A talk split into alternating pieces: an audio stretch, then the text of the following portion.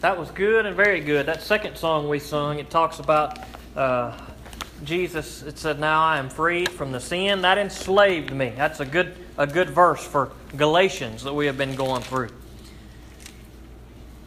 Galatians chapter four. We got into Galatians chapter four last week. We're going to be in verse eight tonight, and we are going to read all the way through to verse twenty from verse 8 to verse 20, Galatians chapter 4.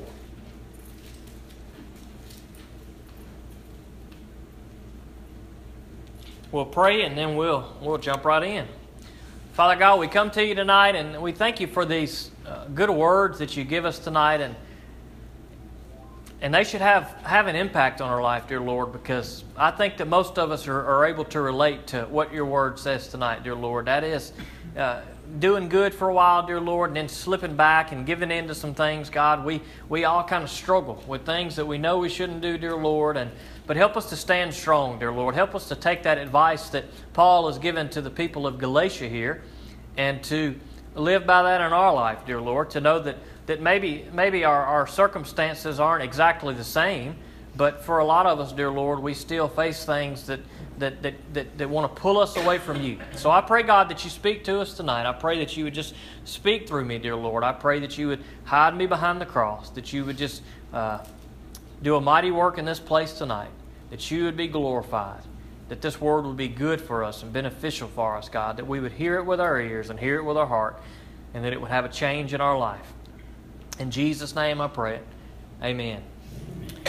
All right, we, we talked last week, just a little recap. We talked last week about being sons and daughters of the Lord. We are children of God. We, we, we've talked about that we were under the law, but we have been freed from that law through Christ. And not only are we freed from the law, but we are co heirs with Christ. And so uh, we want to remember that. We don't want to forget that as Christians. And so we're going to pick up, kind of going in a little bit different direction tonight, kind of shifting directions from what we talked about last week. But in the past, when you didn't know God, you were enslaved to things that by nature are not God's. Now, some translations may say you were enslaved to uh, beings, you were enslaved to them, you were enslaved to things. Uh, so the translation's kind of tough there. Even in the Greek, it's difficult to understand if he's talking about uh, a person that they were enslaved to or things that they were enslaved to.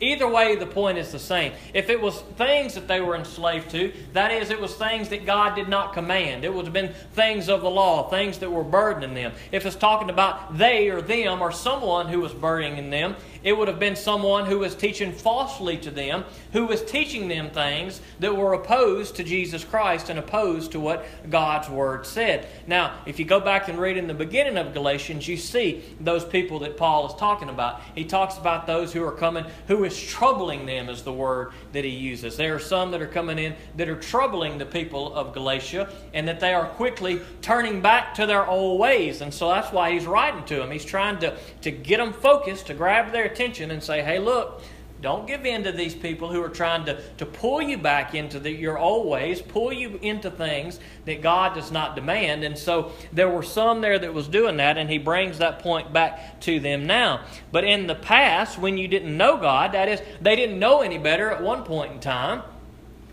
you were enslaved to things that by nature are not God. But now, since you know God, or rather have become known by God, how can you turn back again to the weak and bankrupt elemental forces? So, what he's saying is this I'm going to kind of paraphrase here what he's saying. What he's saying is, look, you used to not know any better, and then you were taught the good news of Jesus Christ. You were taught better, and you were living in that way for a while, and now all of a sudden, you've gone back to the old way. You've gone back to the weaker way. You were, you were taught something better. You were taught something in Jesus Christ that was so much better than that burden that the law had to give you. And you were doing so well, and now all of a sudden, why would you turn from the riches of God's glory and the strength of the Lord Jesus Christ to the weakness and the bankruptness of the old ways. Now, do we ever do that in our life? Do we ever are we ever blessed by God and God just we, are just we're, we're reading our Bible, we're praying good, we're in good relationship with the Lord, we're doing well spiritually, and everything's going good, and we know we shouldn't get involved in some sin, something that comes up, and we go right back and we do it and we settle for we settle for less when God wants to give us more.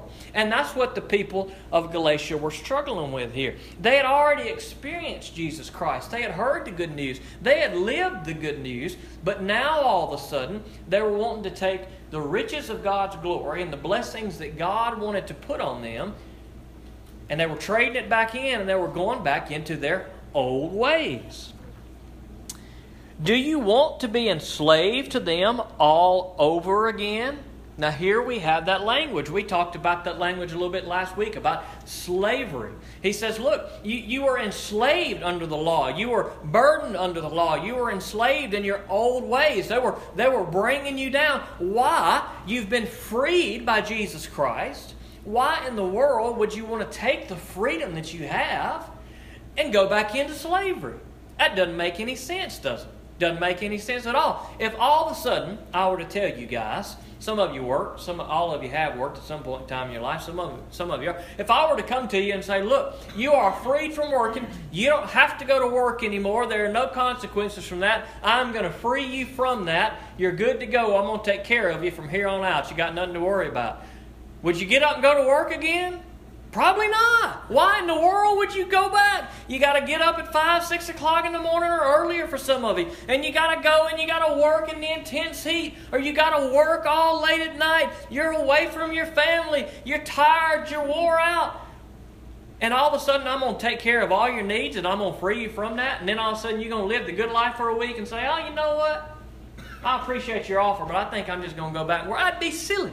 That would just be silliness. But that's what the people of Galatia were dealing with. They were going back to the old ways, that law, those things that, that Jesus had freed them from, and they were being burdened to try to live that old way again. How many times do we as Christians do the same thing? How many times is there maybe an area in our life that the Lord wants to offer us freedom? But we keep going back and we keep dwelling on something. Maybe we're worried about something. Maybe we're holding on to something that we need to let go of. Maybe there's some hatred. Maybe there's some anger in there. And it's something that God has freed us from.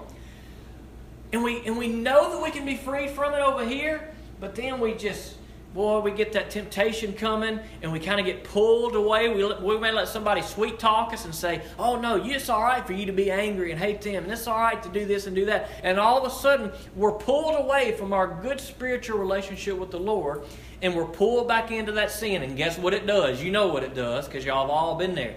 It pulls us down. Sin just burdens us. It just it just convicts us. It makes us where we just we can't sleep good, we can't think straight because we just know we're doing wrong. We know we're not living the way the Lord wants us to live. Why in the world would we leave a good relationship with Jesus Christ and live in sin? And that's what Paul is addressing for the people of Galatia here. He says, you observe special days, he's probably talking about the Sabbath there, months and uh, seasons and years. I am fearful for you that perhaps my labor for you has been wasted. What he's saying there is look, you've gone back into these traditions, you've gone back into these things that were done for years and years and years, and now Jesus has come, and these things don't have any power. All the power lies in Jesus, and you were freed from those burdens, and Jesus has freed you. Why are all of a sudden you going back into that old lifestyle? I am fearful for you, Paul says. He is fearful because he knew that was a serious thing. He knows that if you if you're trying to live for the Lord and you you also living for the devil and sin, you can't live for two masters, the Bible would say. And guess what's probably going to win out? Sin. Sin's a powerful thing. And so that's why we as Christians must always be on guard. Paul was fearful for them. And he said, Look, my labor has been wasted. That's what he was fearful for. He had come and he had taught the people the good news. He had told them about Jesus Christ, and by all accounts, they were doing good at some point in time. And now all of a sudden, he's here, and things have gone haywire. Things have gone bad, and he says, Look, all that work I did, I labored in vain. Now, we can relate to that. Probably most of us can. I can relate to it as a pastor Because sometimes I'll preach a message and I'll think I just hit it, and maybe I did, maybe I did a bad job. But sometimes I think, man, that's, that's just got it. And then somebody will come up to me and whatever I say, let's just use a, a hypothetical. I'm making this. Uh, preached about hate. We shouldn't hate. We shouldn't hate. And then somebody come up to me after church and say, well, I, I, I agree with everything you said, but I tell you what, I hate that person because you don't know what they did to me. And I'm like, dang it. You know, and it's like all this labor is in vain. It's like, is anybody listening? Now, that situation ain't happened here. I'm going to tell y'all that. So don't be looking around, was it her? Was it her? It wasn't anybody. But sometimes we do that. Sometimes, sometimes we do that. And that's what happened in Paul. Maybe some of you guys have been witnessing to somebody. You've been ministering to somebody for years. Maybe it's a family member, maybe it's a coworker, and you, you're, you're looking at them and you're thinking, all right, I think I'm getting it. I think they're coming around. I think their, their, their heart's being softened, that they're opening their, their heart up to the Lord. And then all of a sudden they come to you one day and be like, you still believing in all that God stuff? And you're like, oh, you know, all your labor you feel like had been in vain, like they're not getting it. And that's what Paul was struggling with here. So, so he knows what you're feeling with. You're not the only person to feel that. He says, Look, I've labored in vain. That's what his fear was. I beg you, brothers. So it appears though these are, are Christians. I don't think he'd be calling non Christians brothers here. And that's a very important point for us to make. It's not like he was dealing with non believers in these verses. By all accounts, to me, it seems like he's dealing with believers, with brothers and sisters in Christ. Which means we better take heed to what's being said here. Because if those people could be tempted and fall back away from what they had learned, then so can we, because we are sinful humans just the same. He says, I beg you, brothers, become like me, for I also became like you. You have not wronged me. Now, that's an interesting statement. Become like me. I don't think Paul was boasting here. I don't think Paul was saying, Boy, look at how good I am. But what he's saying is, Be obedient to the Lord like me. Because later on in the next few verses, he is going to talk about those who are teaching them falsely. And they are not teaching them for the good of the Lord, they are teaching them for their own pride so that they can be recognized. And Paul is saying, Become like me. I don't think Paul is saying that because of his pride. I think he's saying, Look, become like me because you have seen my example. You've seen how I have lived for the Lord. You, he said, For I also became like you. You have not wronged me. Now, these people hadn't sinned against uh, Paul, they had sinned against the Lord by turning from the Lord and turning back to these other things, they had sinned against the Lord. You know, sometimes as a pastor, people do this to me. They'll do something, and then they'll say, you know, uh, I'm so sorry, Pastor, and apologize to me. They haven't sinned against me. I can't forgive them. And praise the Lord, I don't have that burden or responsibility to forgive people. Only the Lord can forgive people. And that's what I tell people when they come to me and tell me they're sorry. I said, hey, you take it to the Lord. He's the one who can forgive you, He's the one who can give you grace. And I think that's what Paul was saying here. Look, you hadn't sinned against me. I'm here correcting you, but not because you've done any wrong necessarily to me, but because they had sinned against the Lord. You know that previously I preached the gospel to you because of a physical illness. You did not despise or reject me, though my physical condition was a trial for you. Now, that's, a, that's, a, that's an interesting verse, and there's really no evidence that I know of in the text to tell us exactly what was going on with Paul. There are a couple of, of theories among theologians. One is that he may have contracted malaria on one of his missionary journeys, and that it had a uh, physical effect on him, a physical illness, which could have uh, led to some physical changes that were pretty gnarly and gross. Uh, some say that it was his eyesight, it might have been something going on uh, with his eyes. But Paul says here that, look, you did not despise or reject me, though my physical condition was a trial for you. Some translations say for me. That's a difficult verse. Whichever way you take it, the point is still the same, and that is this: is that Paul had a condition, and, and the people didn't judge Paul. The people didn't say, "Oh, stay away from him. Look what he looks like." Paul, even in his condition, was continually there to minister for the to the people, and they welcomed Paul in, regardless of his of his situation. He came preaching the good news. He came preaching Jesus Christ, and they received him, and they received the gospel of Jesus Christ, and all was well and good. On the contrary, you received me as an angel of God, as Christ Jesus himself. So, this is the relationship that Paul had with the people of Galatia. By all accounts, it sounds like that they had a fantastic relationship. I mean, when you say somebody treated you as though you were an angel, That's pretty good treatment. They were probably being very generous and gracious to Paul and taking care of his needs, possibly even taking care of him in his sickness, making sure that he was taken care of. Nothing makes you feel better when you're sick than somebody taking care of you. Michelle, she babies me all the time when I'm sick, and I let her do it because I'm a big baby, and she cooks me cookies and she takes just great care of me. And here Paul was in his illness, and he had gone to see the people of Galatia and preached to them, and I, I imagine in my mind that they were probably treating him just like that, that they were probably taking care of him. They were listening to what he had to say, but then something changed. And that's why Paul is writing the, the letter to them, because something changed. What happened to this sense of being blessed you had? The people had a sense of feeling blessed. They were, they were joyful, they were happy. What's happened to that? Something happened to it. For I testify to you that if possible, you would have torn out your eyes and given them to me. Now that's that's making a strong point right there. That's saying you got to really love somebody to say, I'll take my eyes out and give them to you. And Paul says that's the relationship that they had. They were that close. These people were so in love with the Lord. They were so blessed by the Lord. Everybody was happy. Everybody was getting along. I imagine it being a lot like Enterprise Baptist Church. Just a great, wonderful place. The people loving each other, loving Paul. And then all of a sudden, bam, the bottom fell out. We need to pay attention to that, church. Because look, everything's good. God has blessed us. Such a sweet spirit here. Praise the Lord. But let us be on guard. Because the second we let our guard down, He can get one of us. Start talking about the other one. Start talking about this one. This side argue with that side, argue with that row, argue with that row. And before you know it, we might have an old preacher coming back in here saying, Hey, look, last time I saw you guys a few years ago, y'all were good. And now look at y'all. Y'all just like a bunch of Galatians. So we don't want to fall into that same trap. And we, we are just as prone to do that as anybody. We are just as human as the Galatians. So that's why, praise the Lord, we have God's Word. So hopefully we can learn from our own mistakes and learn from their mistakes before we make our own mistakes. For I testify to you that if possible you would have torn out your eyes and given them to me. Have I now become your enemy by telling you the truth? All right, now there's the, there's the source of the problem right there. You see, the people of Galatia, they were living in their sin. And y'all, come on, y'all know what I'm talking about. When you living in sin and you doing something wrong, it ain't nothing you hate more most of the time than somebody coming up to you and saying, you better straighten up.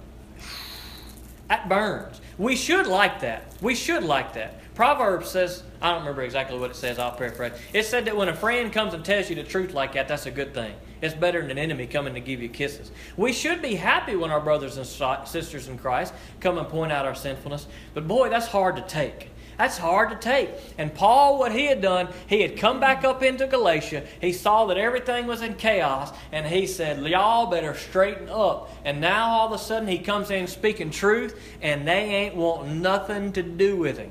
You see, because here's the thing people don't want to hear the truth. And we, us too, sometimes, if we're honest. Sometimes, maybe in our lives, we don't want to hear the truth. We live in a world today where nobody wants to hear the truth. You start pe- speaking truth, all of a sudden, people start telling you that you are that you a hater, that you judging, that you all these things. Truth, truth, whether people want to believe it or not. We still have to speak truth, even if people don't want to accept it. What Paul was trying to do here, he didn't come to condemn them, to get on to them, to, to judge them like he was, uh, because because he wanted to see him fail or he wanted to destroy him or, or pick on him or point his finger at him. What Paul come to do was he come to straighten him out because he loved them. He didn't want to see him get sidetracked. So that's why he came and began to speak truth into their life. They are enthusiastic. Now, they, the they he's talking about here, are the same ones who have come in and try to get them off track. The ones that we saw early on, the ones that come in teaching false things uh, the ones that kind of tripped them up. So they are enthusiastic about you, but not for any good. Instead, they want to isolate you so that you will be enthusiastic about them. Now that sounds pretty prideful. These false teachers who were coming in, they were very enthusiastic. They were probably great speakers. Y'all know what I'm talking about. We see these people in our life. We see some people on TV sometimes. And I, I, I sometimes they say some things, some of these big TV preachers, and they always asking for money and asking for money. And I ain't saying that all of them's bad, but we got to be careful we got to be careful because boy they can they can be so enthusiastic and so energetic and sound good and sound good but are they seeking the Lord's glory or are they seeking their glory?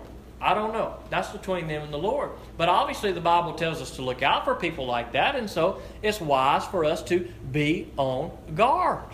And not just people we see on TV. Do it to me. Do it to anybody you hear preaching here. Do it to everybody you hear preaching God's Word. Because what had happened here, these slick talking, enthusiastic people who seemed like they cared about the people of Galatia had come in and they had pulled the wool over their eyes, and all of a sudden they had got them off of Jesus and they had got them on to the old ways. They had got them on to themselves. They were isolating them, they were trying to control them, they were trying to keep them from hearing the good news. You just stay here. Don't you associate with that other group. You just stay right here with our group and we'll teach you truth.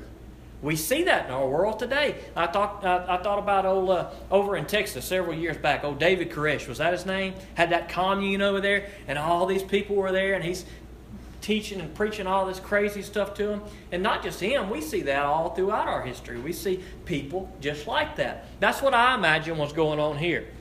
There was one of those type of people, and they were trying to keep the people of Galatia closed off. Don't listen to Paul. Don't listen to them. We got truth. And they were pulling them away from Jesus. They were pulling them back from what uh, Paul had preached and taught them that had freed them, and they were pulling them back into slavery.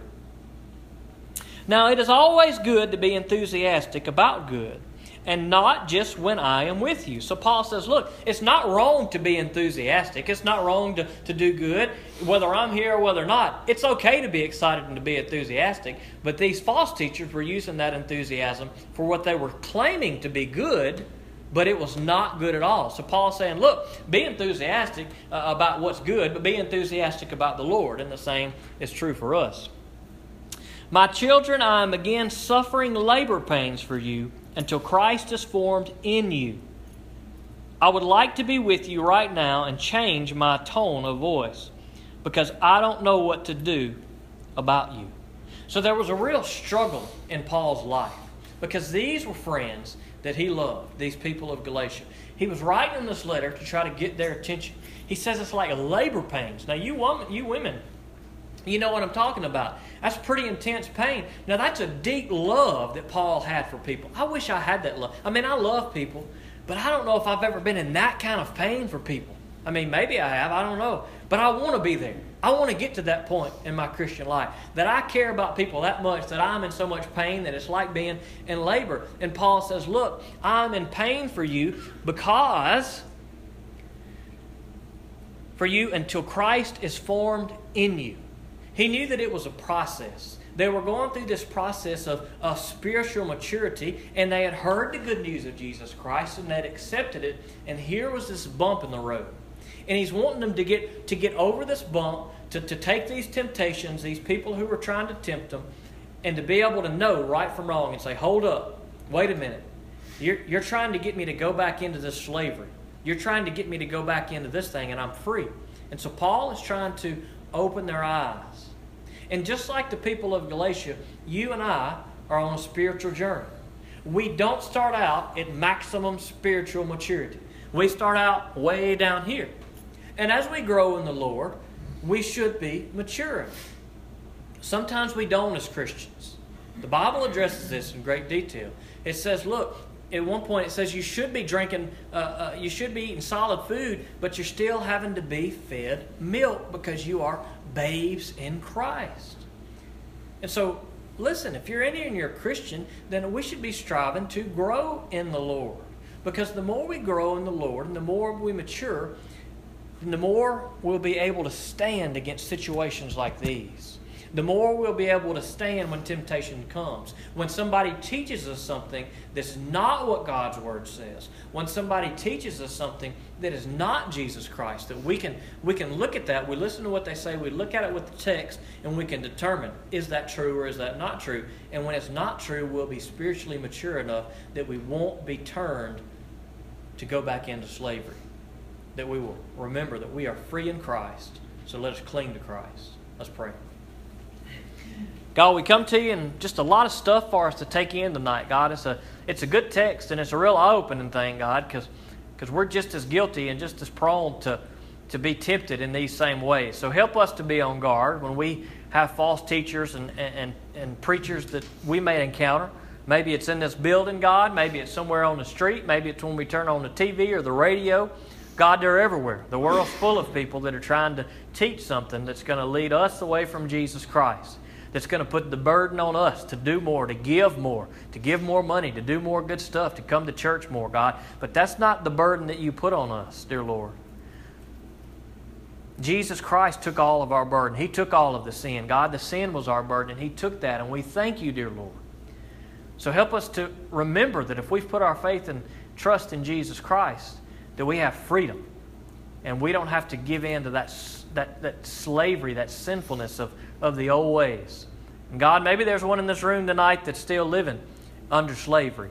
They're still living under that burden and they're just feeling the weight of that. God, I pray tonight that you would lift that weight, that they would come to you, that they would say, Lord Jesus, I trust you as my Lord and Savior.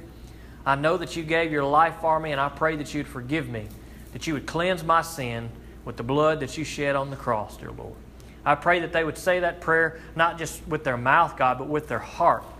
That they would make you their Lord and Savior and that they would follow through. That they'd come and they'd say, hey, look, I made that decision to accept Jesus and I want to follow through in baptism. So, God, if there's somebody here that doesn't know you, that you would put that on their heart tonight, that they would know you.